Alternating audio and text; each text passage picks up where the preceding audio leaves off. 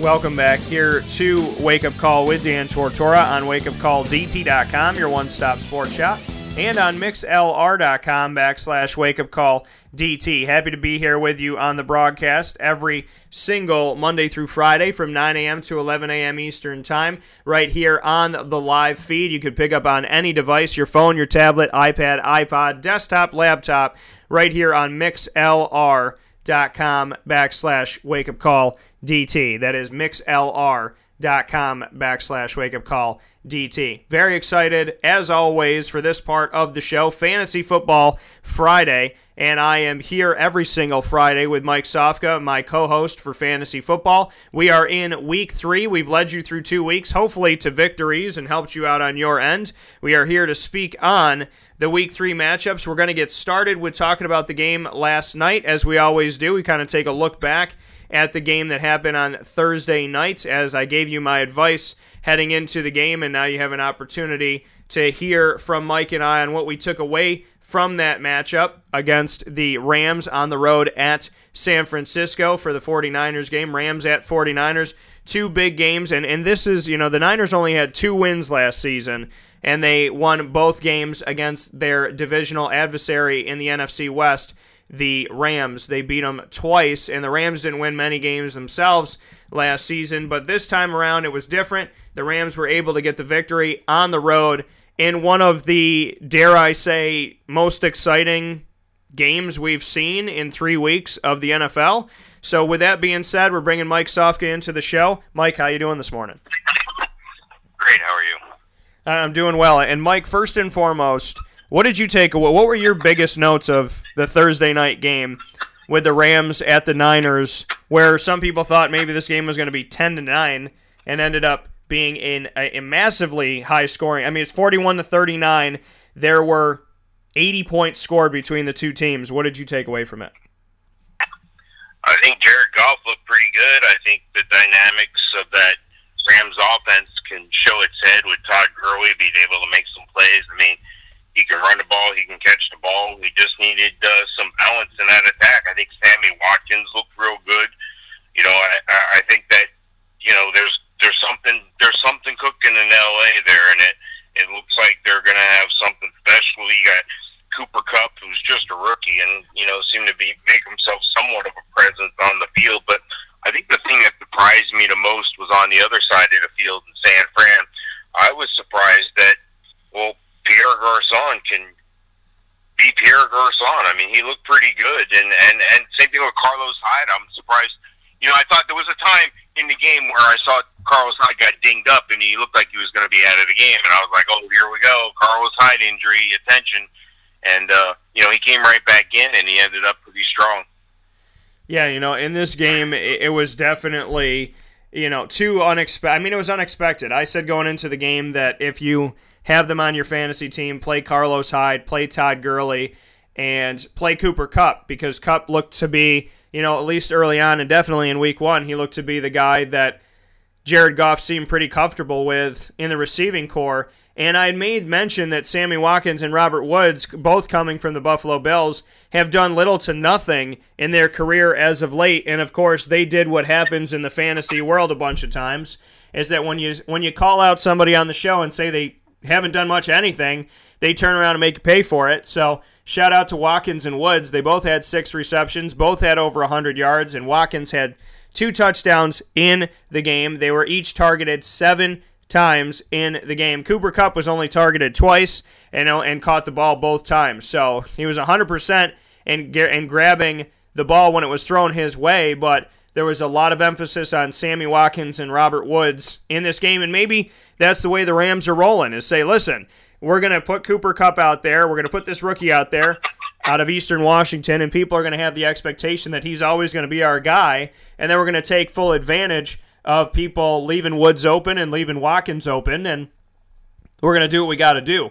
And Watkins and Woods definitely came through. They're, they've been consistently inconsistent in their careers. Robert Woods coming from USC and being a really fast player. You thought that he'd do a lot in Buffalo, which did not happen when he was drafted by Doug Marrone, who had to play against him when Syracuse went to MetLife Stadium in the in the New York College Classic, and Woods didn't do too much there. Sammy Watkins also played against Syracuse and torched him out of Clemson, and there wasn't a lot going on in Buffalo with him, and he wasn't staying healthy. So, shout out to both of those guys who probably were not on your fantasy roster. I wouldn't have had them on mine for that week. And, you know, they showed up in week three. So, a big credit to them. On the other side, Pierre Garcon, you know, this is a guy who I said if you're going to play any wide receiver for San Francisco, that's the only one I would tell you to put out there. He had 142 yards, 10 targets. That's double Marquise Goodwin, who is the second most targeted receiver by Brian Hoyer for San Fran. And Pierre caught 7 of 10 for 142 yards, averaging 20 yards per catch. Amazing play by him. Trent Taylor had a touchdown in the game. He had some nice plays as well, even though he only had 32 yards on three catches. Goodwin, who also came from the Bills, looked nice. He had 62 yards, only caught two balls, but had some nice play down. Had a nice play down the stretch. And Brian Hoyer, dare I say, he's not looked half bad in the first three weeks. Two touchdowns, one pick in this game, 332 yards in the game, which outdid Jared Goff, but Goff was 22 of 28, three touchdowns, no picks, and almost 300 yards. Fantasy wise, Goff would have been good for you. Hoyer would have been good for you. Gurley and Hyde, as well as Woods, Watkins, and Garcon. So there was a lot of players that could have put in some work for you this week. And, you know, honestly, Mike, I'm surprised. Outside of Todd Gurley and Carlos Hyde, I didn't anticipate it looking the way that it looked. But, you know, the Rams and, and the Niners, I think they surprised most of us on Thursday night. Yeah, I thought it was actually entertaining. I thought, uh, you know, I like the color thing. I was hoping and hoping for a mustard and ketchup game. We got uh, mustard and some was black unknown sauce. You know, it's always interesting when you do these color rush games or whatever they call them, where the team has these alternate colors, and you know, it just kind of takes you takes you a step back for a second. You have to relook at things. Like you know, I when I first turned it on, I was like, "Is this West Virginia versus you know some team that wants to be like Oregon? You know, with the funny uniforms." But uh, you know, I think that's something adds a new wrinkle to Thursday night. gives gives the fans something else to to talk about, look forward to, and or you know.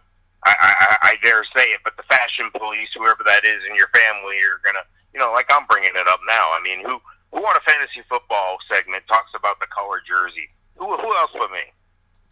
I don't know, Mike. I really don't. I mean, I'm sitting here and you know you're you're giving us uh, what was the show that that Joan Rivers used to do? There was some fashion show on on the E Network, and and that's I mean it's making me it's making me kind of go back to those moments and say you know are we are we going down that road? Is that what we're going to be talking about here? But I mean, hey, Listen, anything goes in Fantasy Football Friday here on Wake Up Call with Dan Tortora, proudly presented by the Wildcat Sports Pub, our home of all fantasy football in Central and Upstate New York. If you're in my leagues, come out to the Wildcat. If you're not in the league, come out to the Wildcat, meet us, hang out with us, and join the league next season.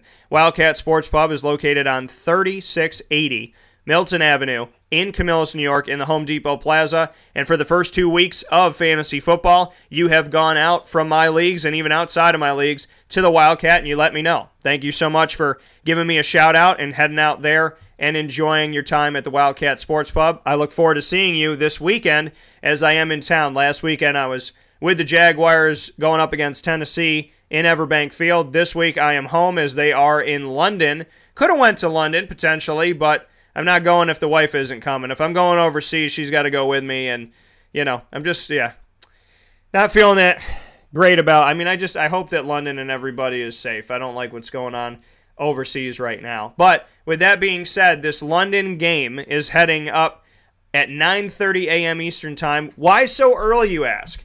Well, because it's really not that early for the people of London. They're going to be in the afternoon when this happens.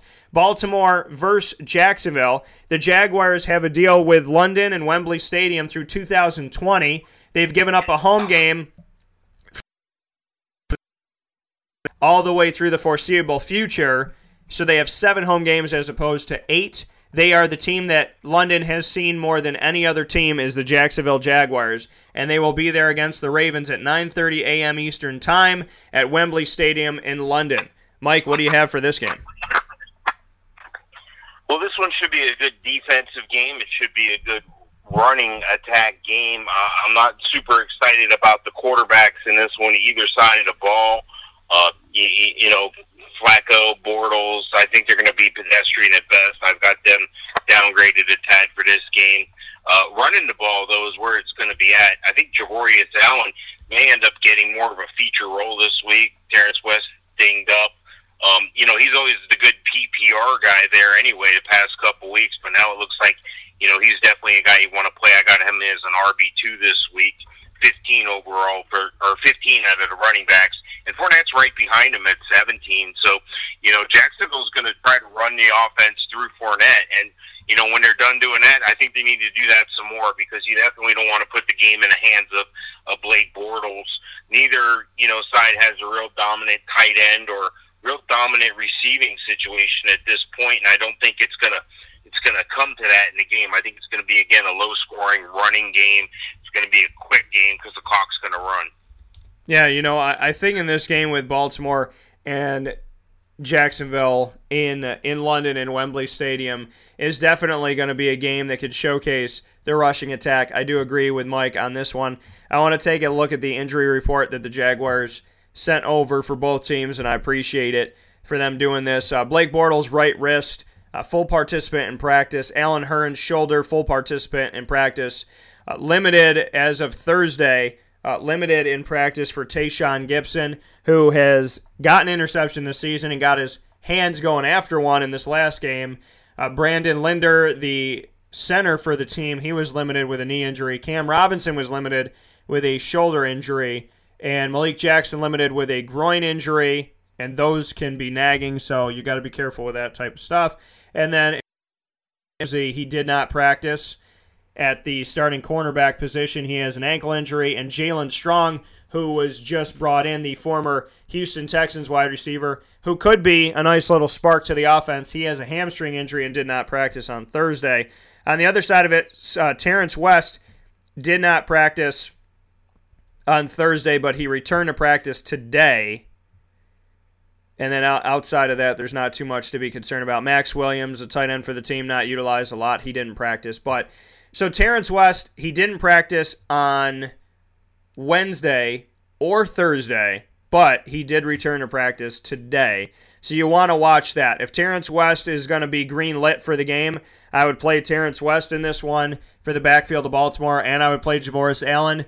The two of them both have over 100 yards rushing on the season already, and Javorius Allen has been involved all over the place. He has a touchdown receiving and Terrence West has two touchdowns on the ground. If you have either one of them, this is what I was hoping would happen last year. I thought the team would have a nice two headed attack. This year, it's starting to come to fruition. The guys have grown together and obviously gotten comfortable together, at least through the first couple games. So I would play Javorius Allen and Terrence West for the Baltimore Ravens. On the other side of it, you got to put Leonard Fournette out there. He's the guy that's going to get this team pushing and going. The man, I mean, I saw him firsthand at the game. Just uh, the things that he was able to do against Tennessee despite the loss. You know, he would he would bang into a defender trying to tackle him and just give him the shoulder and knock him off, and then another guy would grab his ankle and he would pull out of it and keep running.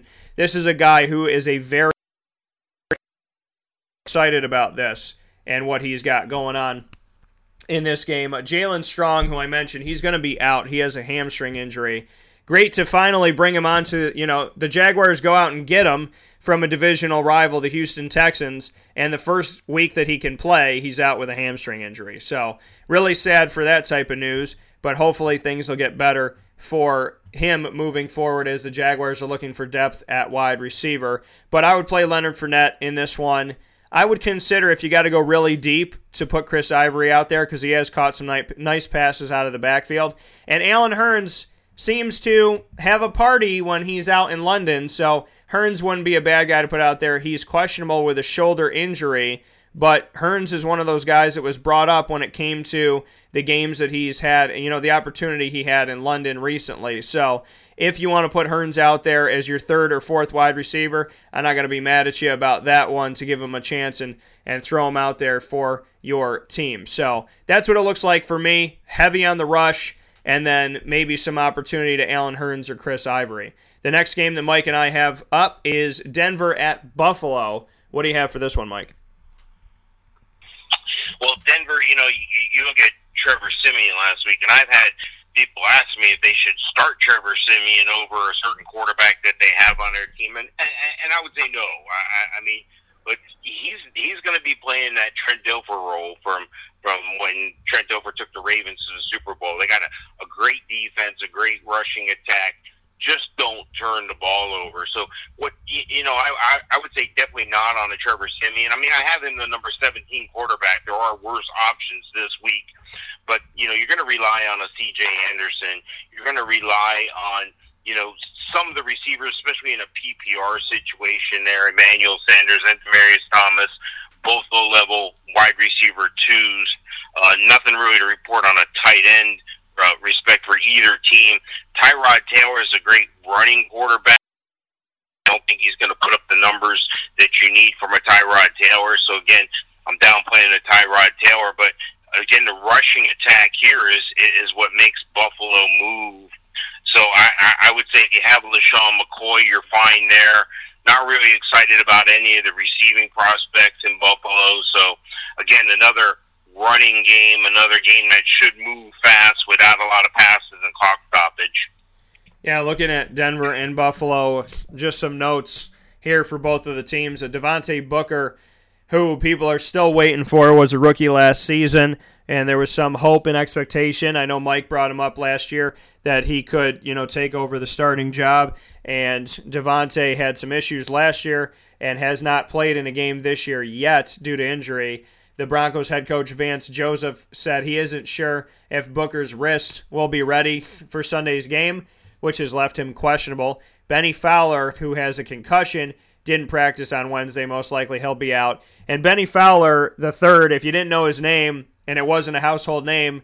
Can I can I mean honestly, I don't think a lot of people knew who Bennie Fowler was, and then he went off in week one, and he was trying to go off in week two before getting hurt. So make sure that uh, you just keep an eye on Bennie Fowler, but he's most likely out for this one. Brandon Tate for the Bills, he is out for this game. Was a healthy and active uh, for the loss recently, so he could be out for this one as well. I don't think anybody has him on the team. Nick O'Leary, their tight end, has a hamstring injury. Outside of that, really nothing for you to be concerned about as far as injuries go with the Bills. So, to look at this one, eh, you know, as Mike said, Trevor Siemian's not the worst option. If you could play two quarterbacks, definitely play Siemian. If if you need some help, if somebody got hurt, Trevor Siemian is not a bad choice to put out there. CJ Anderson, you should definitely put out there. Demaryius Thomas and Emmanuel Sanders and the Denver defense and special teams. All of it. Throw it all out there. As far as Buffalo goes, you'd like to think that LeSean McCoy is 110 yards in week one and nine yards in week two is not going to be where he's going from 110. You would you would hope that he's going to swing back in the right direction. LeSean McCoy is the only guy I feel good about. Zay Jones, I've been waiting to get him going. He's been targeted a lot more, six times in this last game. Only caught two of them though. So you know LeSean McCoy for Buffalo, but Denver Denver may pour this baby on. This might be a 34 to three game. So just make sure that you're because I think Dallas is a is a far better team than Buffalo. So just make sure that you watch this one closely with the Denver Broncos. I think if you're a Denver fan or if you're not a fan of the Bills, you're going to have a good time watching it. I definitely think that Denver is going to be able to pass the ball and run the ball and defend against it. And on the other side, LeSean McCoy, uh, it's hard for me to say leave him off for you, but his game last week was very, very, very atrocious and disgusting. So hopefully that doesn't happen to you again. The worst thing that could happen to LeSean McCoy is 12 carries for nine yards and then having Denver's defense meet him the following week. But I do think that he'll be able to get some stuff done. However, I don't know how much it's going to be. It might be 30 yards and maybe a touchdown, knowing that Buffalo's going to run the ball because Denver's going to know that they're going to run the ball and they're going to stack the box. So, could be a long day for Buffalo in this one. Pittsburgh at Chicago. What do you have for this, Mike? Oh, this is going to be all Pittsburgh. You know, if you have you know Pittsburgh weapons on your offense in fantasy football. I don't need to tell you you need to start them, especially in this game. I got Roethlisberger still with QB1, number seven quarterback this week. But you know, I like Antonio Brown. I, I, I like Le'Veon Bell. They're arguably number one in both their respective positions. Uh, tight end, not so much. Although if you're in a touchdown league, you know, you may consider a Jesse James. He seems to be a guy they're looking toward lately here. Uh, you know, I'm not sure if Vance McDonald's ever going to get back on the field again. I'll believe it when I see it. They they stole him from San Fran, but you know, on the other side of the ball here, I'm not sure what Chicago has going other than Tarik Cohen. Jordan Howard's dinged up. Looks like they're going to monitor his touches or put him on account.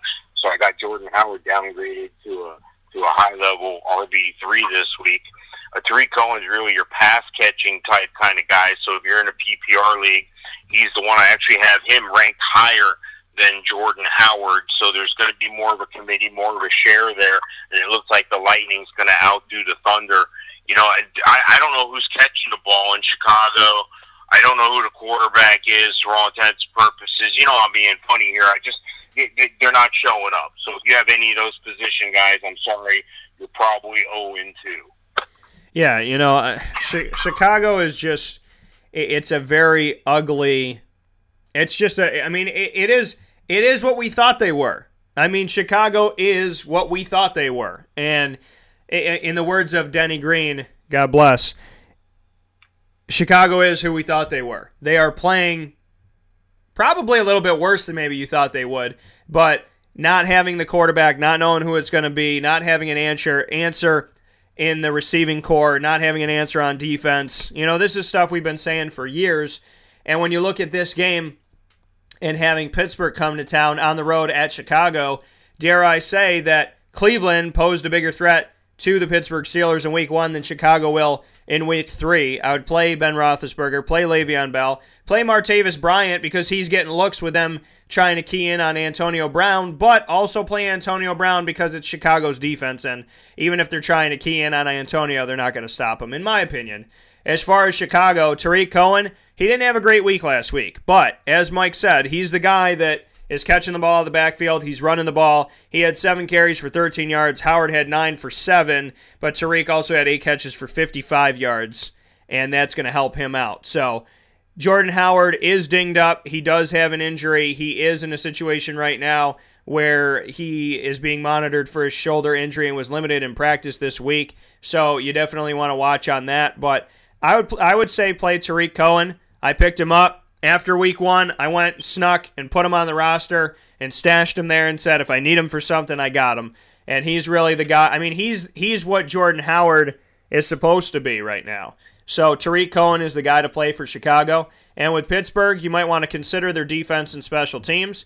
And everybody else I said, Martavis Bryant, Antonio Brown, Le'Veon Bell, Ben Roethlisberger, worth the play. Jesse James, their tight ends has been limited in practice with an ankle injury. If he's good to go, this is a game that could see him in the middle of the end zone catching that pass from a couple yards out. So consider him too. Atlanta at Detroit. What do you have for this?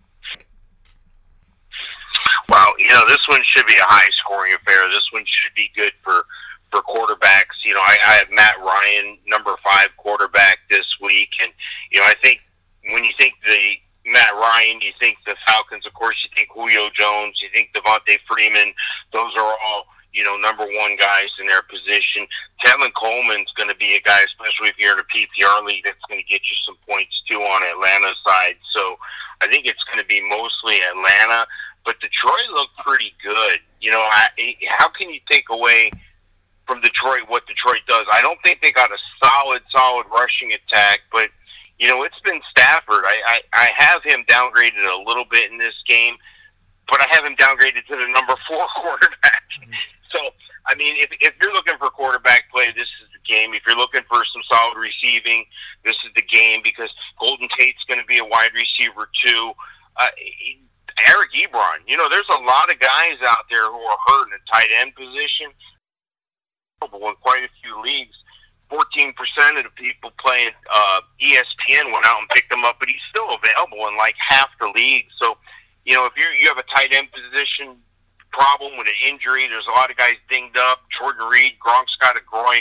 I think those guys will be a go, but you know, let's not forget a Greg Olsen situation. There's a lot of there's a lot of injuries at tight end. Tyler Eifert. So I mean, you could run out and get an Eric Ebron, he might do you right this week. I got him as the number eight tight end this week.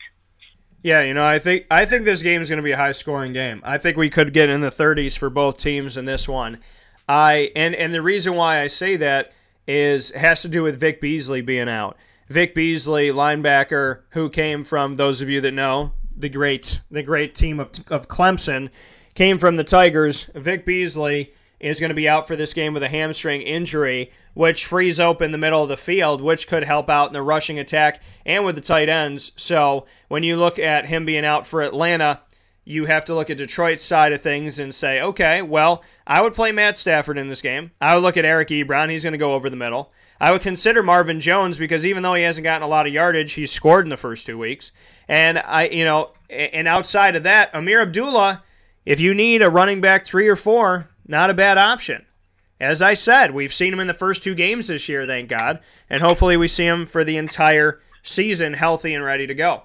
On the other side of it for Atlanta, Matty Ryan, Devonta Freeman, Tevin. I know Tevin Coleman has made a bunch of you upset. I've gotten upset too, but he did get a receiving touchdown last week. He was able to get 42 yards on the ground. Devonta Freeman is doing his job, even though he got that big money. So it's good to see some guys slow down. He did not after getting the big contract. So Devonta and Tevin, I'd still play them both. Julio Jones, worth the play. Austin Hooper, I think is worth the play in this game. I know that he is inconsistent, but he's also the tight end that's out there for Matt Ryan. So at any given time, he could break one. And Mohamed Sanu, dare I say, out of Rutgers, maybe finally, since a couple years ago when I said to do it, maybe I'm telling you, not a bad idea to put him out there on the field for you this week if they're going to key in on Julio Jones. So, plenty of offensive firepower on both sides of the field. I don't trust either one of the defenses in this game to do too much. As I said, I think it'll be a high scoring game, and I think you're going to be safe putting either your Falcons or your Lions out there of those that I mentioned for you. Cleveland at Indianapolis. Who do you have for this one, Mike? Oh, I'll have either defense. I think that's it. I mean, this is a this is a rough game. This is a game that I'm not sure I'm gonna be excited to watch it all. And if I watch Red Zone, I don't think I'll be seeing much of this game at all because I'm not sure how either team is going to make it to the end zone. Both teams are deficient at quarterback. Both teams, in my opinion, are deficient at running back. I mean, Frank Gore is going to get the touches. He's a low end running back too this week, and you know, on the other side of the ball, Isaiah Crowell is going to be the guy that gets most of the touches. But I just don't. It's hard to find anything exciting for either one of these teams. T.Y. Hilton's been a downgraded guy. I just I, if you if you're streaming defenses, if you play defense week to week and play the matchups, you know, right now this week I got Indianapolis as the number four defense and I've got Cleveland as the number seven defense. So if you're looking to stream a defense, that's the biggest thing I can say for you in this game. Yeah, you know when I when I look at this game between these two teams, I mean, you, you think that Cleveland, with what they have on their roster, you think that they'd be able to put some more things together every year. You kind of look at them and say, well, they improved here, potentially improved there but it doesn't seem to show up on paper in wins and losses and points scored.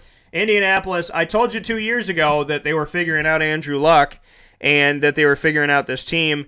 And I also said that because of his injury, that's going to affect him too. So, you know, with Andrew Luck out injured, and even when he's healthy, this team having people kind of figure them out puts him in a situation where I'm not surprised. I don't think, I mean, I said it before. If Jacksonville and Tennessee wake up this year at some point in the season early enough to win enough games, Houston and Indy are going to have a giant wake up call because Indy is not that good. And Houston is not that good. So they just need a team to be pretty darn good, average or better, to take the division from them in the AFC South when I look at this matchup between the two, Cleveland and Indianapolis, you know, Isaiah Crowell, I'd put him out as a running back three or four on your team if you got to go deep. I thought he was going to be better. His yardage last season, his numbers, I mean, you look at what he put together last year, and this is what got him into the top 10 in my fantasy ranker, is if you look at what he did last year, you would never anticipate him to be a top 10 running back because you're not really paying attention to Cleveland. Not many people are. In in my opinion, unless you're a Browns fan, and even then so. But he had 952 rushing yards, 40 catches, and seven touchdowns last year. And he's had a pristine record in his three seasons in the NFL, playing in all 16 games in each season, an impeccable sign of durability for Isaiah Crowell. So, you know, with that being said, if you want to put him out there, he's not a running back one or two. He is a three or four. And on the other side of things, for Indy, you can consider Frank Gore. Marlon Mack is definitely getting the touches, but he didn't do much with them in the second game of the season. First game, he was getting a lot of goal line touches and opportunities. So, you know, Marlon, if you got to dig really, really deep, if you got to throw somebody on there because you got injuries happening, if David Johnson was your main guy and you had to go to a couple other people and move them up your roster and you have one more spot open, then maybe in this game, Marlon, these are the games where, where a guy like Marlon Mack might squeak a touchdown in. But I look at the rushing attack and I look at the tight ends. I look at Jack Doyle versus David Njoku. If anything's going to happen in this game, I look to the tight ends, David Njoku of Cleveland, Jack Doyle of Indianapolis, and then I look at Isaiah Crowell, Frank Gore, and if you gotta if you gotta dig Marlon Mack. I mean that's I really see this game as check downs and safety, and that's going to your running backs and going to your tight ends. Next game up is Tampa Bay at Minnesota. What do you have for this one? Well, this should be an interesting game. I think this fits uh, what we consider to be a high-power offense for the Buccaneers, and they have a solid defense as well against the upstart Minnesota team with Sam Bradford that might be back at quarterback this week. You know, hearing Sam Bradford might be coming back and that knee, the swelling's reduced and that, you know, he's a little bit more mobile and needed some time there. You know, this may be a frequent thing throughout the year where he's up and down, up and down. So you're going to want to watch you know, uh, Stefon Diggs and Adam Thielen. I got them a tick back up this week, but not much because I don't know what to expect from Bradford. Is he going to play the whole game? You know, how's this going to shake out? So he's been out a week. You know, and, and that kind of works to balance things because remember the Bucks lost their first game, so they really only have one game under their belt. So I think it's going to be more Bucks than not in this game. I like a Jameis Winston in this game. He's a high end quarterback too. Stat uh, Bradford, I'm not sure about. You know, there's a lot of question marks there. I have him a low end quarterback too right now. Uh, and like I said about Diggs and Thielen, I got them as uh, high end wide receiver three for Thielen, low end wide receiver two for Diggs. Dalvin Cook, though, is going to be the way that they go. He's the low end running back one this week. You know, I think he has that dynamic where he can come out and catch the ball. He can run the ball between the tackles. He can break one to the outside. He's definitely an exciting player to watch. Um, he, and, and, and for the Bucks, Jacquizz Rodgers, you know, he's going to get most of the touches, most of the looks. He's their starting running back. I know they have some committee until Doug Doug Martin gets back. He's a low end uh, running back two this week. And how can you forget a Mike Evans? Mike Evans is just he's he, he's an athlete. You know, it looks like he he's he's going to be able to play this week, and he should be a number four overall as far as the receivers go this week. So definitely getting you some production. Sean Jackson disappointed last week. The tight ends haven't shown up yet either. So you know that's why Jameis isn't a solid QB one yet. But they only had one game under their belt, and Minnesota's a tight defense. So, you know, this one's going to be definitely an interesting game to watch that dynamic about the Bucks offense versus the Minnesota defense. Yeah, it's going to be fun to watch this one. Tampa at Minnesota. You know, you you would think maybe a couple years ago who would be saying that this would be a fun game to watch. But in all honesty, this is going to be exciting. If Sam Bradford plays, it's going to be exciting.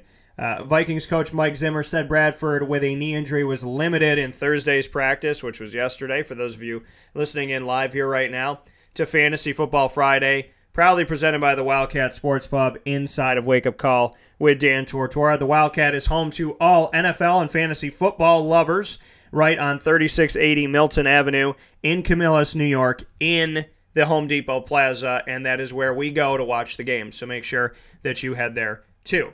With that being said, you know this like I like I said in the past, who would think Tampa, Minnesota would be fun to watch? But it has. I mean, I think this is going to be a good game if Bradford is healthy enough to go. And that's a big if. Tampa Bay on their side, Jacquizz Rodgers, I've said it over and over again, and I'll continue to say it. until Tampa finally makes the move and believes me. Jacquizz Rodgers should, should be their starting tailback no matter what. He should be their starter even with Doug Martin there because Doug Martin is consistently inconsistent and he's a problem. Doug Martin gets suspended over and over and over and over and over and over and over again.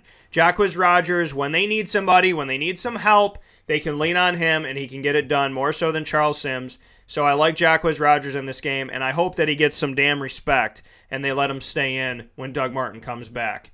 Mike Evans is worth the play. DeSean Jackson, I've never been really sold on in Philadelphia, so I don't really look to him to do too much. He might have a couple breakout games this season, but Mike Evans is the guy.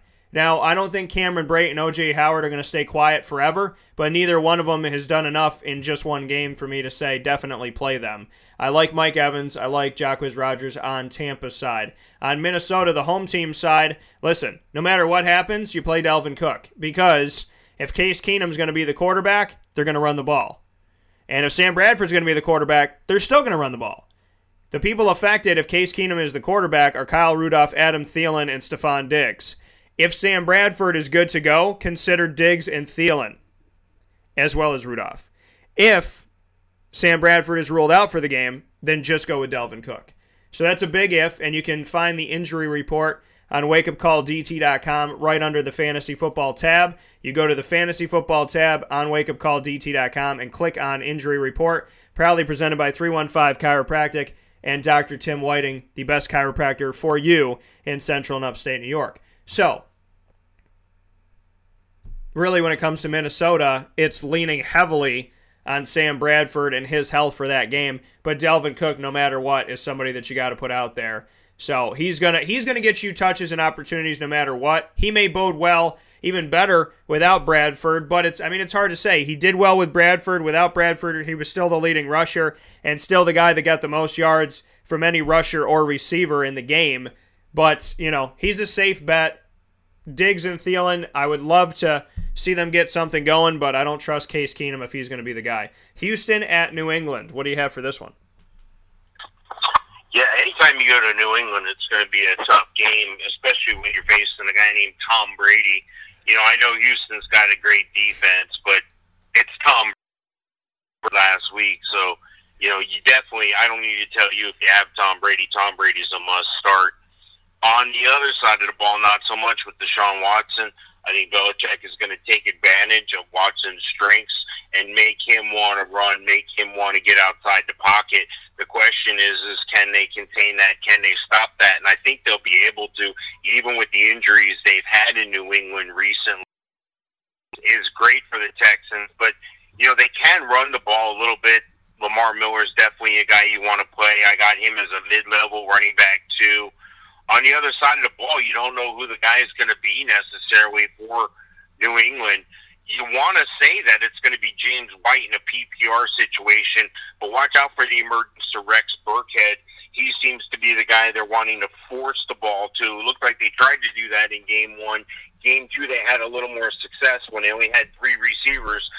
Burkhead was lined up in the slot a lot, and they gave him some looks. So if you're definitely in a PPR league and you're scrambling for you know, an extra running back or a flex, that might be a play. Chris Hogan has showed up for them big time. I thought that he played, you know, the best out of the receivers there, even better than Brandin Cooks. But you got to play a Brandin Cooks. He's a wide receiver one. He's a great blocking receiver, and that doesn't pay you in fantasy. But you know, math is going to be math. New England's going to score.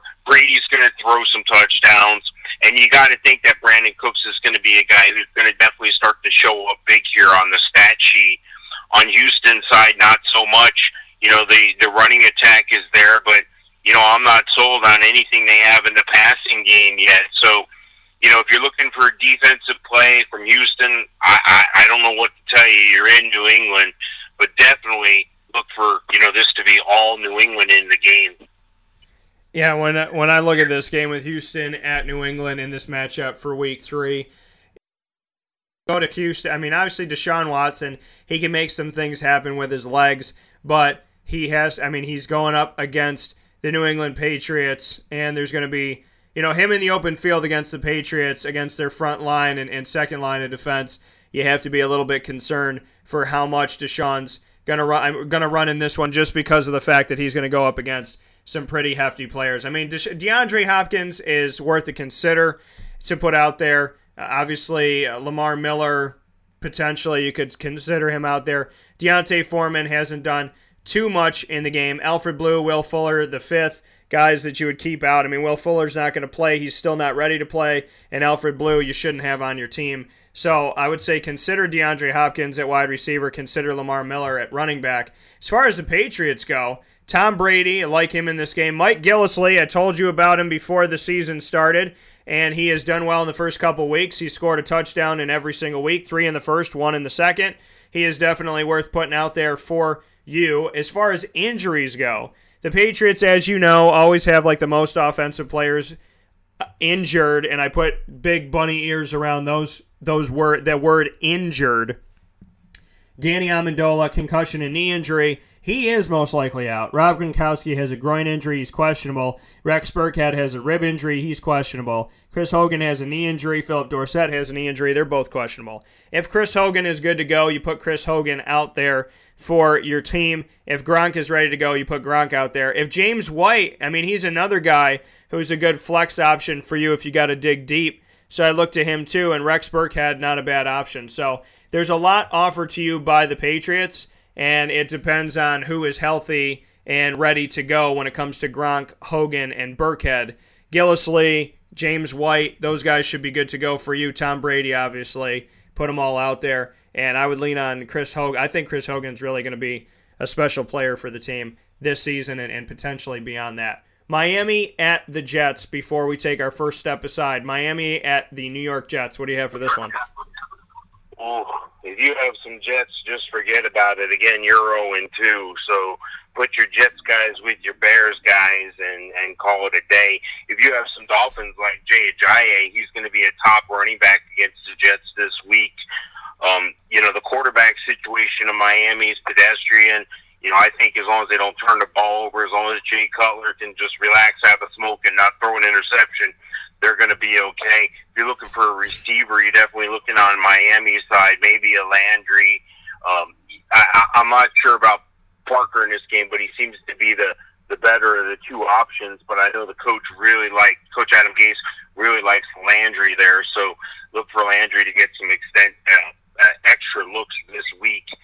The Jets are the Jets. You know, I, I I'm just disappointed that the Dolphins even have to play the Jets. But you know what? When the Dolphins and the Jets get together, it's almost like you can throw the records out. You can throw the injuries out. You can throw the quarterback situation out. They always seem to play a tighter game than you think. And sometimes the other guy wins, the guy you don't think is supposed to win. Now, this game is in New York, and that bodes better for the Jets. But uh, I still think Miami's the team here. And uh, again, if you have a Miami player, you're all right with starting them but uh, not so much on the Jets. Yeah, when it comes to this game with Miami at the New York Jets at MetLife, I got it all on Miami's side. You know, I look to Jay Ajayi in this game at running back. I look to DeVante Parker and Jarvis Landry as wide receivers.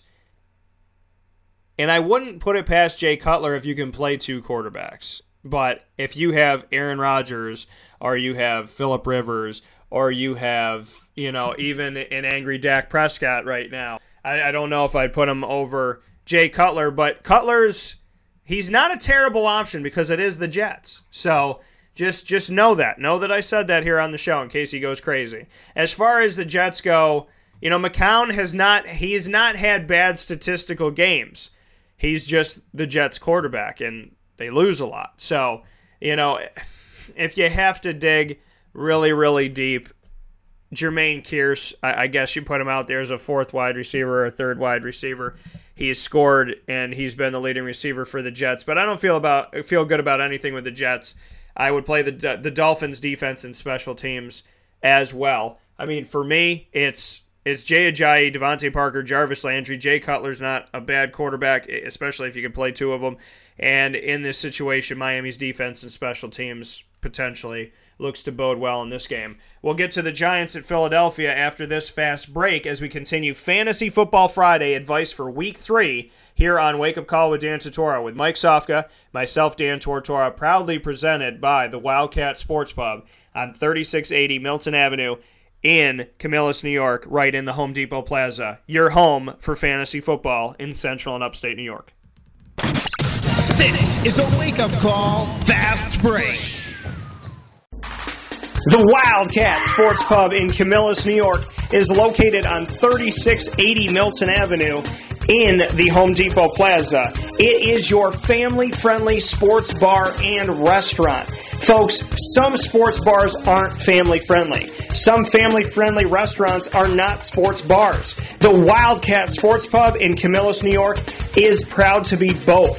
It is that marriage that you've been looking for for years. The Wildcat Sports Pub is your home base for your sports bar and restaurant needs, games for the kids, indoor and outdoor activities, and enough things on the menu to come back every single week and get to try something new. They're open Sundays from noon to 8 p.m., Monday through Wednesday, 11 a.m. to 11 p.m., and Thursday through Saturday from 11 a.m. to midnight. For reservations and party information, call 315 487 2222 for the Wildcat family friendly sports pub and restaurant.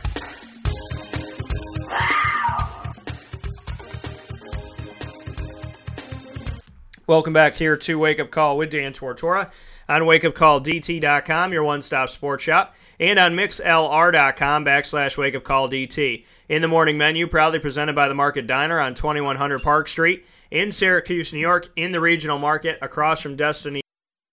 In the middle of Fantasy Football Friday, proudly presented by the Wildcat Sports Pub on 3680 Milton Avenue in Camillus, New York, right in the Home Depot Plaza. Get right off at Hinsdale Road off the highway. Take that left, pull into the Home Depot Plaza, and you are there. For those of you coming from West Genesee area, you just got to go up.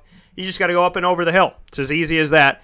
Go up the hill, down the hill, and there you are. Not at grandmother's house, but at the next best thing Wildcat Sports Pub to watch your fantasy football and enjoy yourself with some awesome, awesome house wings. Great food, great atmosphere, and it's family friendly, which many sports bars cannot boast of being family friendly and being a sports bar. The Wildcat finds a way to marry them together, and I've experienced it enough times to say that it it just works. So Bring the kids, bring your girlfriend, boyfriend, friends, family members, whoever it may be, coworkers, colleagues, the person you're playing up against in fantasy, and come hang out at the Wildcat and watch week three of the NFL and fantasy football. With that being stated, we are here, Mike Sofka and myself, Dan Tortora, giving you our advice on every week three matchup for Sunday and Monday. The Giants in Philadelphia are the next up on the ticker here. Giants on the road in Philadelphia. What do you have for this one, Mike? Well, the Giants need to run the ball. They need to learn how to run the ball because they're not passing the ball real well. Odell's banged up with that high ankle sprain still. Brandon Marshall's not catching the ball, and Ingram trying to break break through, trying to be the guy that they're going to look at at at tight end here, and he's a guy you could pick up if you're going to need a backup tight end to cover a bye week pretty soon. But the guy they need to get on the field, the guy they need to try to get a running game with is a guy you need to run out and pick up. His name's Wayne Gallman out of Clemson.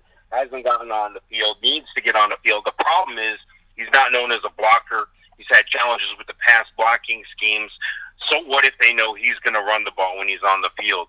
You're not running the ball now with Paul Perkins, Shane Vereen. I don't think Orleans Dark was the answer. Let's go with the Wayne Gallman. Let's see what the guy can do. He comes from a good pedigree. The, the, the program, Clemson, won a national championship. The guy knows how to run the football. That's why you drafted him. Let's put Wayne Gallman on the field. Let's run the ball. That'll open things up for the passing game. So it's it's you know it doesn't really matter if you're not blocking. I get it. If you don't have the offensive line working and doing their job, I get it. But right now, what else do you have? What what what, what are you going to do otherwise? On the other side of the ball, Carson Wentz, yeah, he's a low end QB one. People are getting overexcited. Temper your expectations. He's going to play well, and he's worth a start if you have him. But you know, I don't want to hear about Wentz as the MVP and all this nonsense coming out of Philly. of course, when you talk about Philly, you you know they can run the ball. You know they're gonna run the ball in Philly, and you know that they can pass the ball with Wentz. But I'm not really sold on a lot of their guys in this game. I mean, I guess in the receiver role, if you have Beckham, you're going to have to roll him out. If you have Marshall, I don't know. I, I may bench Marshall because he hasn't been doing anything. On the other side with the Eagles, geez, you know, I just don't know what they're going to do against the Giants here. This is always one of those throw out the records. You know, again, this is a divisional game. This is a tough game. But if I had if, if I had Zach Ertz, I'd be real excited. I think Zach Ertz is the one dynamic player, the one guy they're constantly getting the ball to in Philadelphia. Yeah, you know, it, it, I, I like to say it. I know I mess around, but it feels so good it hurts. So, I mean, if, if it was me, I would be putting Zach Ertz out there. He's the one I feel most confident about uh, of anybody on either team, on either side. I don't feel confident in telling you to play Eli Manning. And I brought up Wayne Gallman before on the show. Mike just brought him up. It, this kid's from Clemson. He obviously knows how to win, he knows how to play he is somebody who is a fourth string running back on the team right now who has not gotten a carry in any of the first two weeks for the Giants. It is beyond me because Paul Perkins has done Paul Perkins most recently seven carries, ten yards. Shane Vereen, six carries, 28 yards. Orleans Darkwa, three carries, 17 yards. Sterling Shepard, the wide receiver, two carries, seven yards. 18 carries for 62 yards for the team in their loss to Detroit. Let's go to week one, shall we? When they lost 19 to 3 to the Cowboys. 12 carries for 35 yards. Sterling Shepard, one carry for six. Darkwa, three for 14. Perkins, seven for 16. Eli Manning, one for negative one. 12 carries for 35 yards. So 35 yards in week one on the ground, added to what they had this past week, which was 62. So they have 97 yards in two weeks, where LeSean McCoy, despite having a bad week last week, had 110 in one week. So LeSean McCoy outdid you in a week. Ezekiel Elliott outdid you in a week. And you in two weeks still haven't broken 100 yards. I think Orleans Darkwa could be an answer. I know Mike said he doesn't. I would like to see Orleans be the number one guy, but put Wayne Gallman behind him. Give me Orleans Darkwa and Wayne Gallman. What is the other choice? What else could happen? If you don't do what I think you should do, which is trade for Adrian Peterson because he doesn't fit with the Saints, then play Orleans Darkwa and Wayne Gallman and call it a day. If I'm Wayne Gallman and I'm sitting on the bench watching this complete and utter disgusting vomitous play of football in the rushing attack for the Giants, I would look at coach and say, if you don't want me, trade me. If you don't want me, let me go somewhere. Let me go get 19 touchdowns for the New England Patriots. Because why am I sitting here on the bench? I won a national championship. I know what it takes to go out there and play the game. Let me go somewhere else. Let me go live my life somewhere else. Because if you don't appreciate me, somebody else will. And the Giants don't have excuses of not going out and playing the popcorn maker from Giants MetLife Stadium at this point as their running back. So, Orleans Darkwa, Wayne Gallman, would be great to see you guys out there in this game but I wouldn't play anybody from the rushing attack right now for the Giants. Fantasy wise, the only Giant I'm going to tell you to consider is Evan Engram, their tight end, who I told you to draft because him and David and Njoku as rookie tight ends, pretty darn good. Thought they would get some looks. And only two weeks into the season, Engram got a touchdown for the Giants, and Njoku got one for the Cleveland Browns. So on one side of it, it's Evan Engram. On Philly's side of it, I don't I'm not very fond of their rushing attack. Carson Wentz, not saying much. Zach Ertz, I like. I'd consider Alshon Jeffery because they're playing the garbage of the New York Giants. So outside of those two, really nobody else. LeGarrette Blunt, uh, potentially, if you got to go really, really deep. I mean, he is a guy that could find his way, and this is a divisional game, so they could send him out there to be a workhorse, and he can beat up on him a little bit. I don't like Odell Beckham Jr. since he came back. I'm not very fond of what he has. And the sad thing about Wayne Gallman is he is inactive, or he was inactive in the last game, but hopefully they'll activate him in this one. As far as Philadelphia goes, injury wise, just to let you know, Donnel Pumphrey is on injured reserve. Outside of that, there's nobody else showing up on the report. So for the Giants, Evan Engram. For the Eagles, Zach Ertz, Alshon Jeffery, maybe LeGarrette Blunt. I know that he didn't show up that much last week, but I don't think that that's going to be forever because he is he is one hell of a workhorse. New Orleans at Carolina. What do you have for this one, Mike? Well, you know, it's Drew Brees on the road, and he hasn't played well on the road. And then the one home game he had was against New England, and we saw what Tom Brady was able to do against that porous defense that the Saints have. I know they've drafted and, and tried to put guys in, you know, the shore up that defense in New Orleans. It just hasn't happened yet. They got some guys, but they're young, and it's going to take time. And you know, fortunately for New Orleans, they have a high-powered offense. They can score with the best of them, but you know, on the road, Drew Brees historically doesn't do as well. You know, I got Cam Newton ranked as a number third, as a number three quarterback this week. Drew Brees number eight. So I don't have to tell you to start either one of those guys.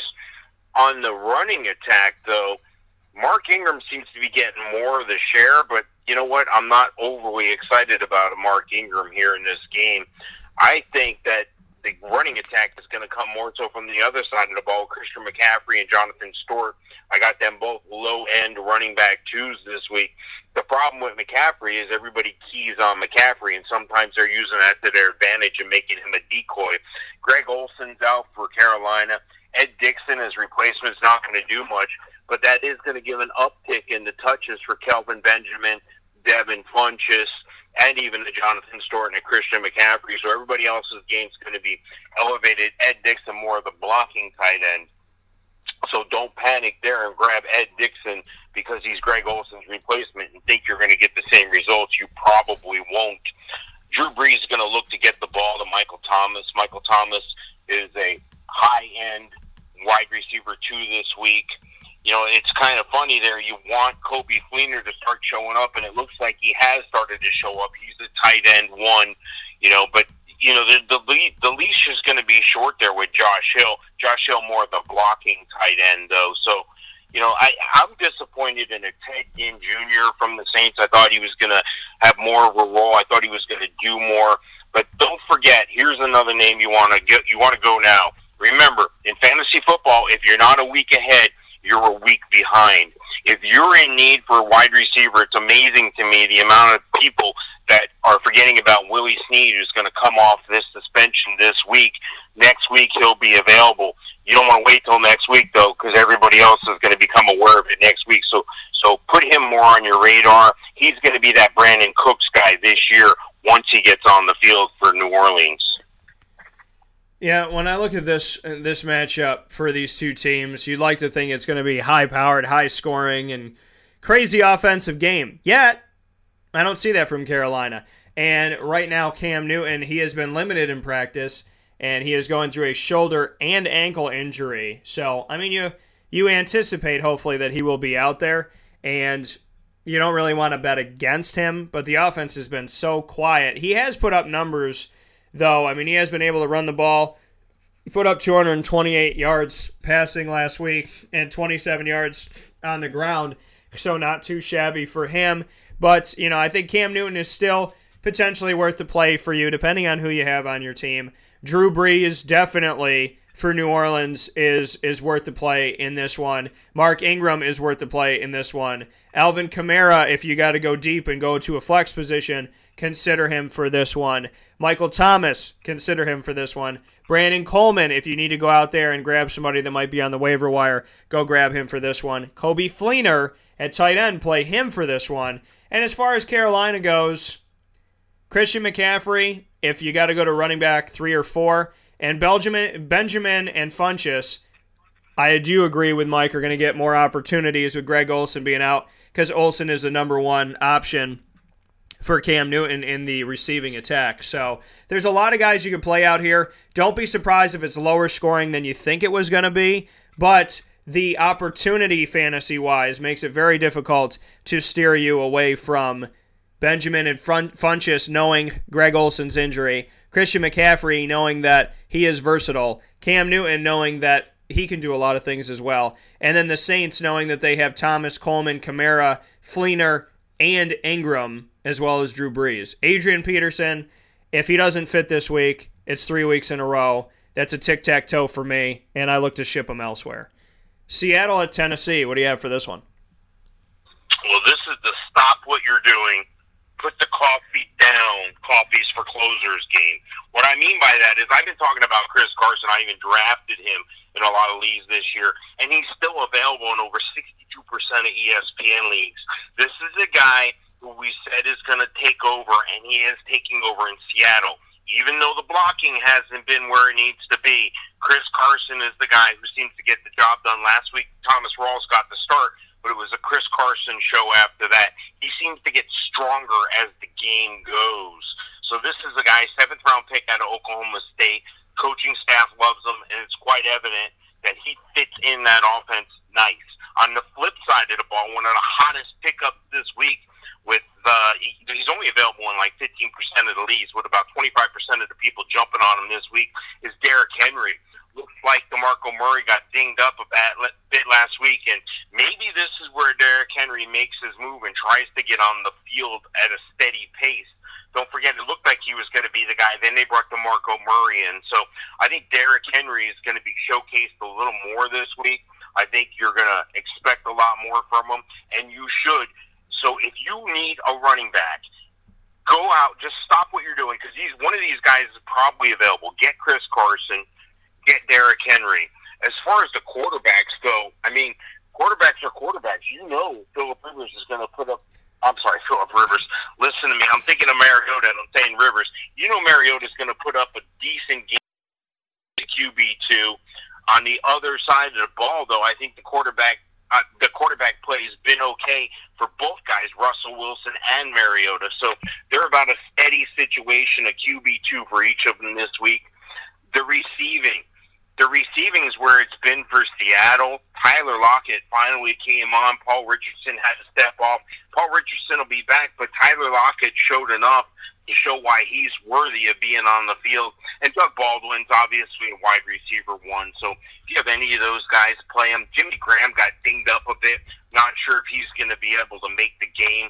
And on the other side of the ball, Delanie Walker at the tight end position, definitely a tight end one. Yeah, you know what?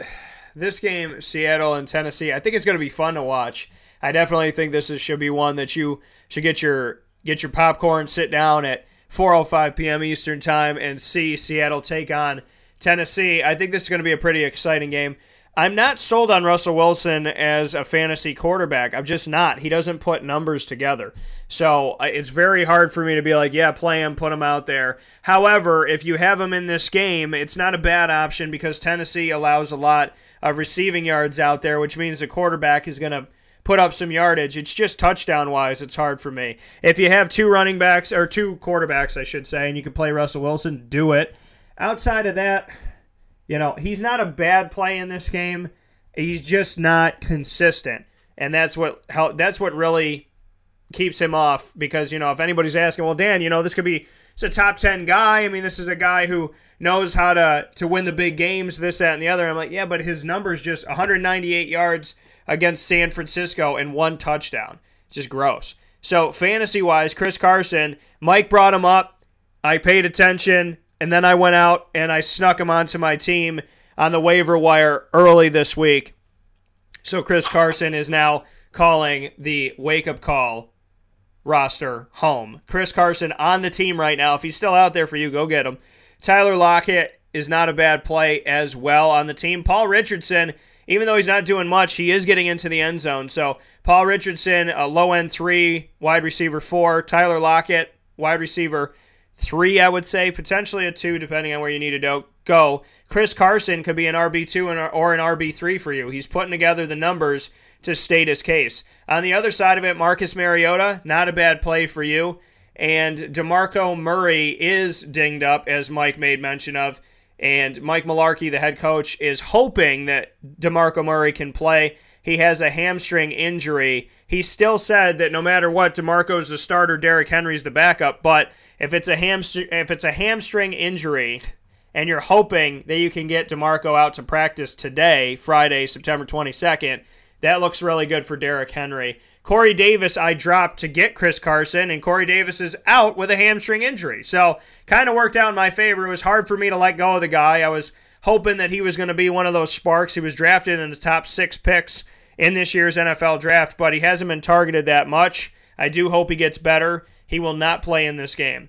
So Derrick Henry for the Titans, not a bad play for you. Mariota, not a bad play. Delanie Walker, not a bad play. And this guy, I'm sure, is still out there. Rishard Matthews, 71 yards in week one. Rishard Matthews gets targeted. He gets opportunities against the Jaguars last week. Rishard Matthews ended up finishing the game as the second highest receiver with 43 yards behind Delanie Walker. So he's not a terrible choice if you need to dig deep and be on wide receiver one and two. And Delanie Walker is the tight end.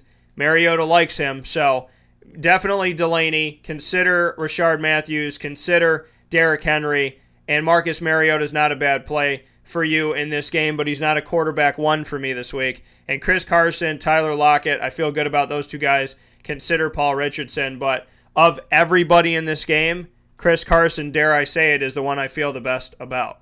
Next one up, Cincinnati at Green Bay. What do you have for this one?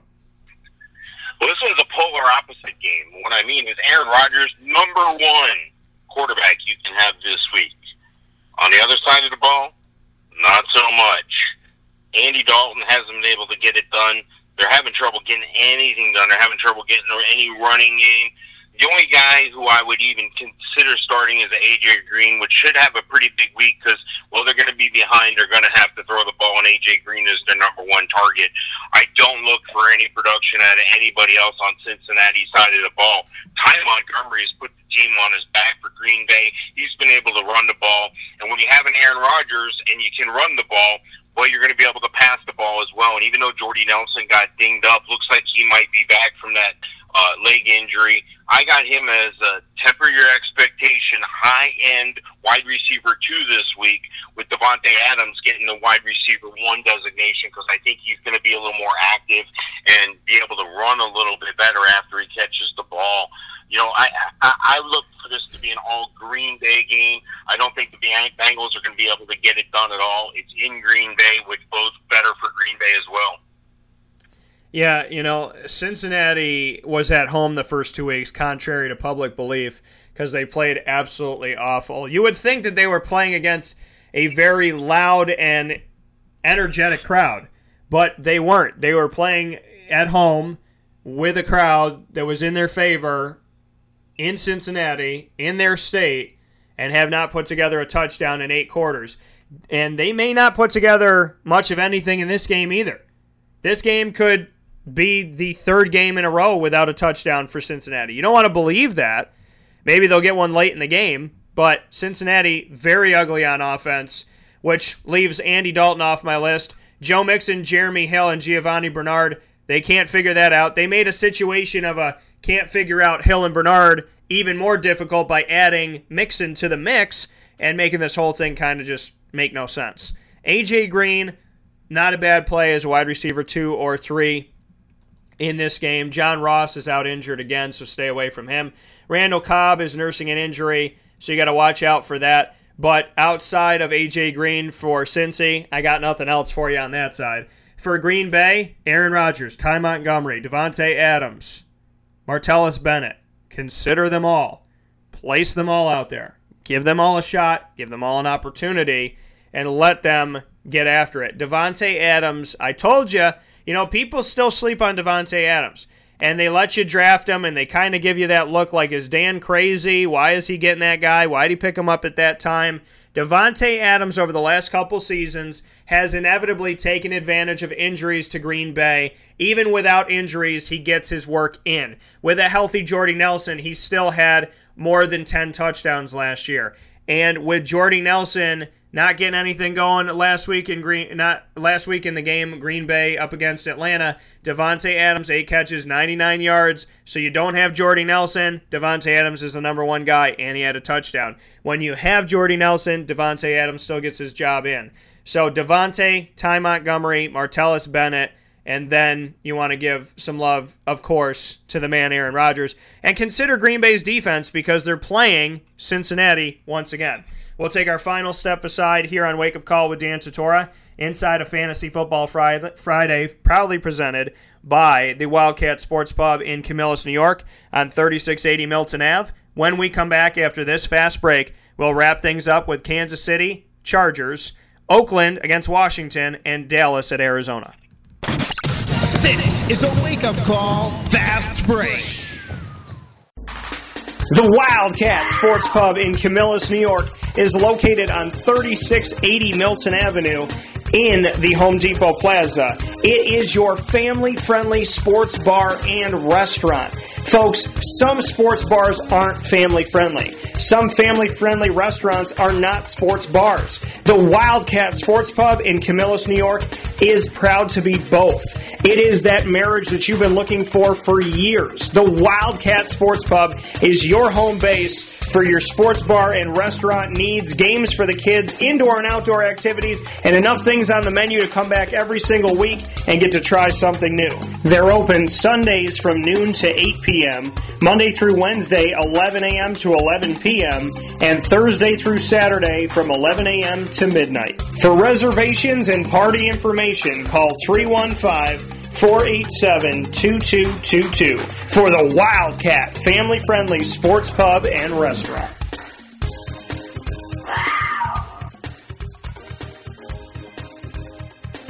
Welcome back here to Wake Up Call with Dan Tortora on wakeupcalldt.com, your one stop sports shop, and on mixlr.com backslash wake up call DT. You are listening live on mixlr.com backslash wake up call DT. And if you haven't become a member, make sure you do so today. Becoming a member gets you emailed every single time the show goes live. All you have to do is open your email, click listen live, and you are brought straight through the live stream in the beauty of the internet and you are right there, right into the show within seconds. So make sure that you become a member, and you can chat with me in the live chat room. Members, only members can do that. So make sure that you join MixLR.com backslash wake up call DT as a member. You're also listening to the MixLR live feed that is carried on the homepage of all things Wake Up Call with Dan Tortora on wake up call wakeupcalldt.com. Under that live feed, Make sure that you download the RSS feed, the iTunes podcast, and the Wake Up Call DT free show app courtesy of Podbean. On each of those logos underneath the live feed, you can click on them and it'll bring you straight through to what you need to download, bookmark, and save for your future enjoyment of over 750 shows dating back to July of 2012. We are inside of Fantasy Football Friday here with Mike Sofka and myself, Dan Tortora, and we have a few more games to go to round out week three. So, Mike, let's jump right into it. Kansas City at the Los Angeles Chargers. What do you have for this one? Well, the Chargers are a hard luck team. If not for two late missed field goals, they might be 2 and 0. They're 0 and 2. They're a better team than people think. So, you know, I'm going to give the Chargers the benefit of the doubt here, but they're playing the Chiefs, who have played very solid and have a lot of speed. I'm not sure that the Charger defense is going to be able to keep up with that Kansas City offense, even though the game's going to be in LA. I think that if you have, you know, either quarterback here, you're going to be okay. Alex Smith doesn't bowl me over by any means, but he's definitely a mid-range quarterback too this week. Kansas City is going to be able to move the ball because of Tyreek Hill and his speed, stretch the defense, but he's a low end wide receiver too this week. And, you know, you got to go with Kareem Hunt. Definitely a running back one. This guy has exploded on the scene. He can catch the ball. Whenever he gets the ball in his hands, he's like a Marshall Faulk type guy. He can catch it. He can run. He can run between the tackles. He can run outside. And, he, oh, he can bust one at any time as well. So, and of course, Travis Kelce, solid tight end and, you know, as for a top tight end, he's been pretty consistent and he's consistently healthy as of late. So hopefully that'll keep up. On the LA side, and I I probably said San Diego more than once today, but on the LA side of the ball for the Chargers, you know, Philip Rivers is a low end QB one this week. He's been putting up some decent numbers, just hasn't, you know, wowed anybody, but he's got some decent options to throw the ball to. And the growing option at tight end is Hunter Henry. Just as we had talked about in the past, they gave Antonio Gates that touchdown, and it looks like there's beginning to see that shift. It looks like it's going to be more Hunter Henry, less Antonio Gates. But you know, you got to make sure that you mention, you know, the receivers that you know uh, Phil Rivers has to throw the ball to. Keenan Allen, solid wide receiver one, and Tyrell Williams, a wide receiver three this week. He's been getting a little more involved. I'm not sure we're going to see a Mike Williams yet, still dinged up, but um, you know I look for the Chargers maybe to surprise some people in this game. I know the Chiefs are a dominant team, but this should be an interesting game to watch because the Chargers, I feel, are underrated with that 0 2 blemish. Yeah, you know, it's definitely going to be an interesting game to watch, and it could be, it could be the bet, you know, could be the best challenge that Kansas City has had because it's a divisional matchup and they know each other. So this could be a closer matchup than maybe you think it might be at times. However, when it comes to fantasy, I feel good about Kareem Hunt and Tyreek Hill in this game. I would play them every single week until I specify anything different. And then as far as San Diego, pardon me, San Diego. As far as Los Angeles' side of things, Philip Rivers not a bad play. Melvin Gordon, Keenan Allen not a bad play as well, and uh, Hunter Henry. So you know, there's more people on the Chargers that I'll say fantasy wise to play, but that doesn't mean I don't think Kansas City's going to win the game on the road.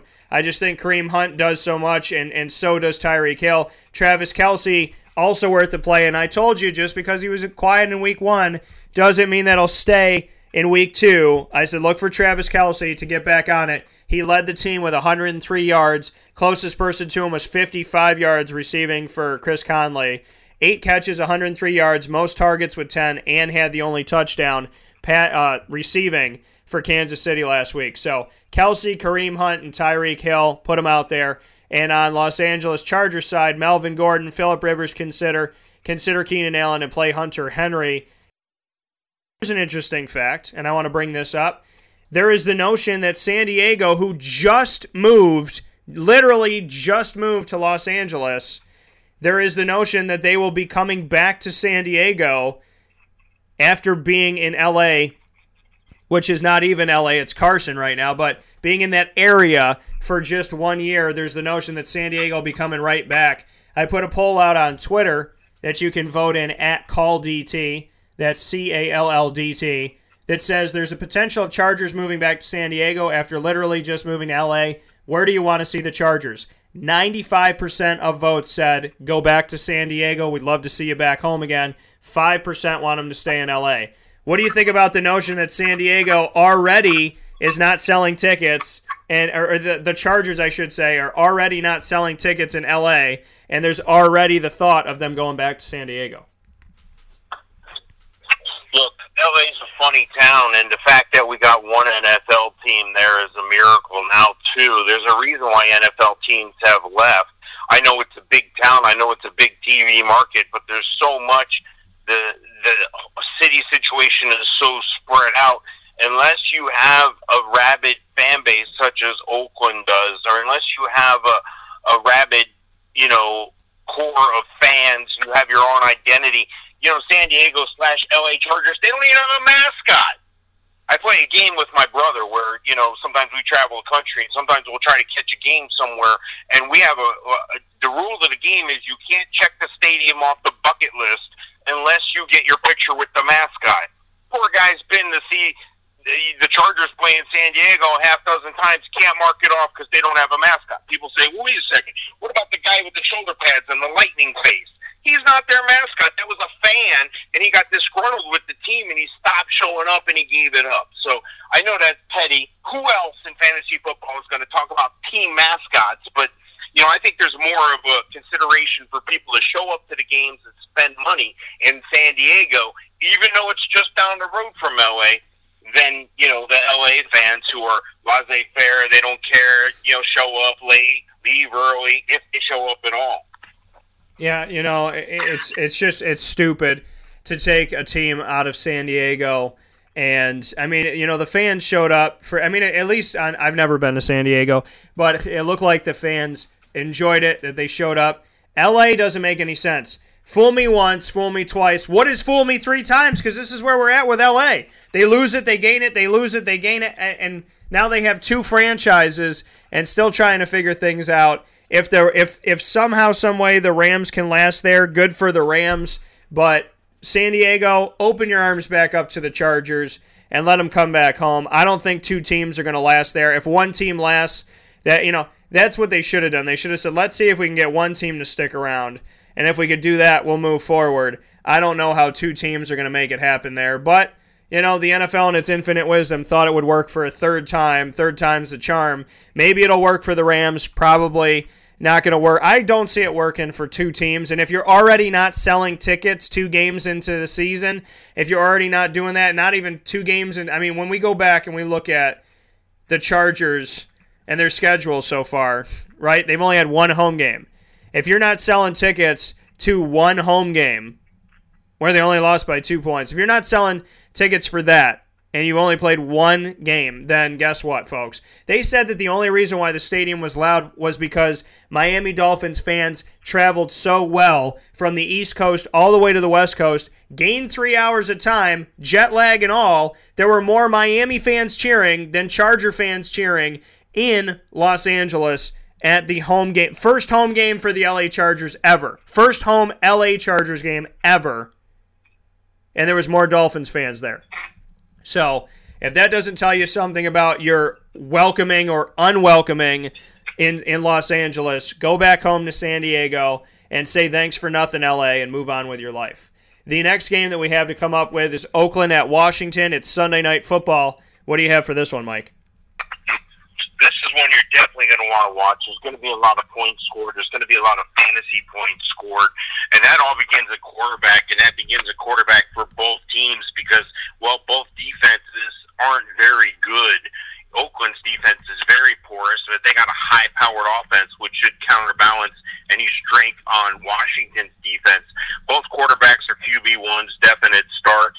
Marshawn Lynch, QB, I'm sorry, RB2 this week, but you know what? He's impressed me. He's done a lot more and a lot better than I thought he would a year out of football. So, so good for Marshawn Lynch. The running back situation in Washington is muddied right now. Samaje Perine did find himself back on the field, still having problems with the pass blocking. Chris Thompson's best definitely your PPR guy, but he appears to be the best running back of the bunch right now. He's able to break away. He has that Florida State speed. So this is a guy that you definitely want to make sure is on your roster. He was one of the most highly picked up people this week with 20% of the people in ESPN leagues jumping out and grabbing him. And then on the receiving end, the surprise has been for the Raiders. Well, the surprise for most people that don't play fantasy anyway is Michael Crabtree. So you got to understand, Michael Crabtree wants to be a number one receiver. He can be a number one receiver. There's a problem. The number one cornerbacks can cover him as a number one receiver. But when he's the number two receiver and you have Amari Cooper there, he's like Crabtree is like a tweener. He's better than anybody else's two corner he's not better in everybody's one corner. So I actually have Crabtree ranked a little bit higher at five this week in wide receivers, and Cooper at eight. So that means that Derek Carr is going to get a lot of points, Crabtree's going to get a lot of points, and Amari Cooper is going to get a lot of points. So if you have any of those guys, I don't need to tell you, you definitely need to start them. Tight end for the Redskins, Jordan Reed, a little dinged up. If he plays, that's definitely a guy you want. Whenever he can roll out on the field, you definitely want to start Jordan Reed. Yeah, looking at these two teams, and I'm going to start with the road team as I always do with the Oakland Raiders. As far as injuries go, Amari Cooper was limited in practice in the middle of the week with a knee injury, and he has been limited because of all the focus on Michael Crabtree in general. Jared Cook has also been limited due to a shoulder injury for the tight end position for the Raiders. As far as the skins go, in this game. Rob Kelley, ribs, was limited in Thursday practice. He is questionable. Jordan Reed, rib and sternum injury, was limited. The pain is becoming manageable. We'll see how he does Friday, is what Jay Gruden, the head coach, had to say about Jordan Reed in this game. As far as the Raiders go, I like Derek Carr in this. I brought up this guy. I kind of put him in the back of my head. Jalen Richard, not a bad guy to put out there for you. Scored a touchdown and led the team in rushing yardage in their win over the Jets. Jalen Richard, if you got to go deeper, you got to go flex, and you got to pick somebody up at the end of everything here. You know, if you got to just get somebody last second, waiver wire, free agency, I'm sure he's in your free agency. Make it happen. So Jalen Richard is potentially worth that grab if you got somebody on IR and you got to make a quick move. Marshawn Lynch also in this game. Michael Crabtree in the game. You know, those are the guys that I really like. And then as far as Washington goes, I'm not 100% sold on Kirk Cousins as a as a quarterback one this week, but he's not a horrible option for you. I do think that Chris Thompson is worth a pickup. I'm sure he's available for you. This is a guy, Chris Thompson, who is in his fourth season out of Florida State. and he has been running the ball and catching the ball and doing the work out of the backfield. He had three carries for 77 yards. I didn't stutter. Three carries for 77 yards against the Rams, who we saw is an, are, they are not a bad team by any stretch of the imagination. 25.7 yards a carry in the in his last game in week two, two touchdowns. Samaje Perine got involved as well, 21 carries for 67 yards. So I look to Thompson and Perine in this game, and if you got to go wide receiver three or four, maybe a Crowder or a Pryor, but they're not consistent. So because I would like to see more of an output than I've seen so far from him. Final game that we have to do Dallas at Arizona. This used to be an NFC East divisional matchup before there was realignment. So Dallas at Arizona is Monday Night Football. What do you have for this one? Well, there's going to be quarterback play is going to be important for both teams, obviously, in this game because neither team has been able to run the ball effectively, even though the Cowboys have Ezekiel Elliott. Zeke's got to bounce back. I don't see how he cannot. He had to give up. He had the the calling out. So I look for Zeke to bounce back this week. I think he's a, definitely a running back one. Uh, Dak Prescott's going to benefit from that. He's a high end quarterback two this week. And on the other side of the ball, Carson Palmer, if he can just maintain, they got a solid defense in Arizona. If he can get the ball to the likes of a Larry Fitzgerald or somebody out of the backfield, I see somebody out of the backfield because they just went out and took Chris Johnson off the street. That's right, Chris Johnson, who used to be the running back there due to David Johnson's injury. Chris Johnson years ago had 4-2 speed, a product out of Olympia High School in Orlando, East Carolina guy. This guy used to be able to fly. Well, he's still got some moves and he can still get things done. As a matter of fact, he's the highest ranked running back this week for Arizona. But don't get overly excited. Temper your expectations. It's a desperation play. If he's available and you need him, pick him up. But don't expect too much. He's a low end wide, a low end running back three or four this week. Kerwynn Williams, the rook who they're trying to get the ball to, is right behind him and and Ellington. I, I just don't see that committee getting as much done against Dallas as they need to. Larry Fitzgerald's the guy they're going to throw the ball to. They're going to try to throw the ball to anyway if he if they can, you know, keep him upright. So I look for this to be a competitive game. I think it's going to be an excellent game for a Monday night in Arizona. Hopefully they'll have the roof open. Hopefully it'll be a great game for you, both fantasy wise and entertainment wise on TV. Yeah you know, when when I look at this matchup between the Cowboys and the Cardinals, you would like to think this is going to be a huge, huge matchup matchup going into the season. You're thinking that you know two of arguably the best running backs in the country, Ezekiel Elliott against David Johnson. It's going to be hard hitting. It's going to be action packed. These guys are going to go up against each other's defenses and see who can be the best. Who's going to come out with the crown? Ezekiel Elliott, top three running back. David Johnson, number one running back. And then David Johnson gets hurt, and Ezekiel Elliott plays like garbage because apparently he felt like it. So this changes this game in a big way. I do think, and now the thing is, Dallas is going to be on the road. So Dak Prescott to me this week is a quarterback too. Jason Witten is worth the play. Dez Bryant is worth the play. Cole Beasley is worth wide receiver three or four. Zeke, I would consider him a running back too but I would be wary of my expectations of him. On the other side of it, Carson Palmer, not a bad quarterback, too. J.J. Nelson and Larry Fitzgerald, if J.J. Nelson is healthy and ready to go. And Chris Johnson, if you got a dig and you need a flex guy, why the heck not at this point? Arizona's going to get, they're going to score. They're going to get points. They're going to have opportunities. I like JJ if he's healthy. Larry Fitzgerald can't stay down too long. And, you know, Chris Johnson, consider. Carson Palmer, consider. Dak Prescott, consider. But really, Jason Witten, Dez Bryant, and potentially Cole Beasley. I still like them all in this because they all get involved. Cole Beasley had eight targets in the last game. Dez Bryant had 16 thrown his way. Witten caught 10 of his 13. He was the best when it came to targets going his way. And Jason Witten scored a touchdown and almost had 100 yards in the game. So, you know, I, I feel good about guys like that in this matchup. And I do feel like Chris Johnson might look like he's in midseason form three years ago because he's playing the Cowboys, who have just kind of crapped out a little bit. So with that being said, and Arizona doesn't have a bad defense and special teams, so that's that's why I don't lean too heavily on on Dallas in this one. I think Arizona will do some nice things. Zeke, I don't. I'm not going to tell you not to play him, but for me to say in fantasy that it's up to Zeke what he wants to do, and he's playing a pretty good defense. If he decides to quit on you, nobody can control any of that except for Ezekiel Elliott. At the same time, they're playing Arizona and they're playing on the road. So there's other better options out there for you. As always, Mike Sofka, always appreciate having the man on the show. We always seem to go a little bit longer because we care about making sure that you have what you need. Mike, thank you for being a part of Fantasy Football Friday, for leading us through week three. And I obviously, as always, look forward to talking with you soon. Sounds good. Thanks, man. Talk to you soon.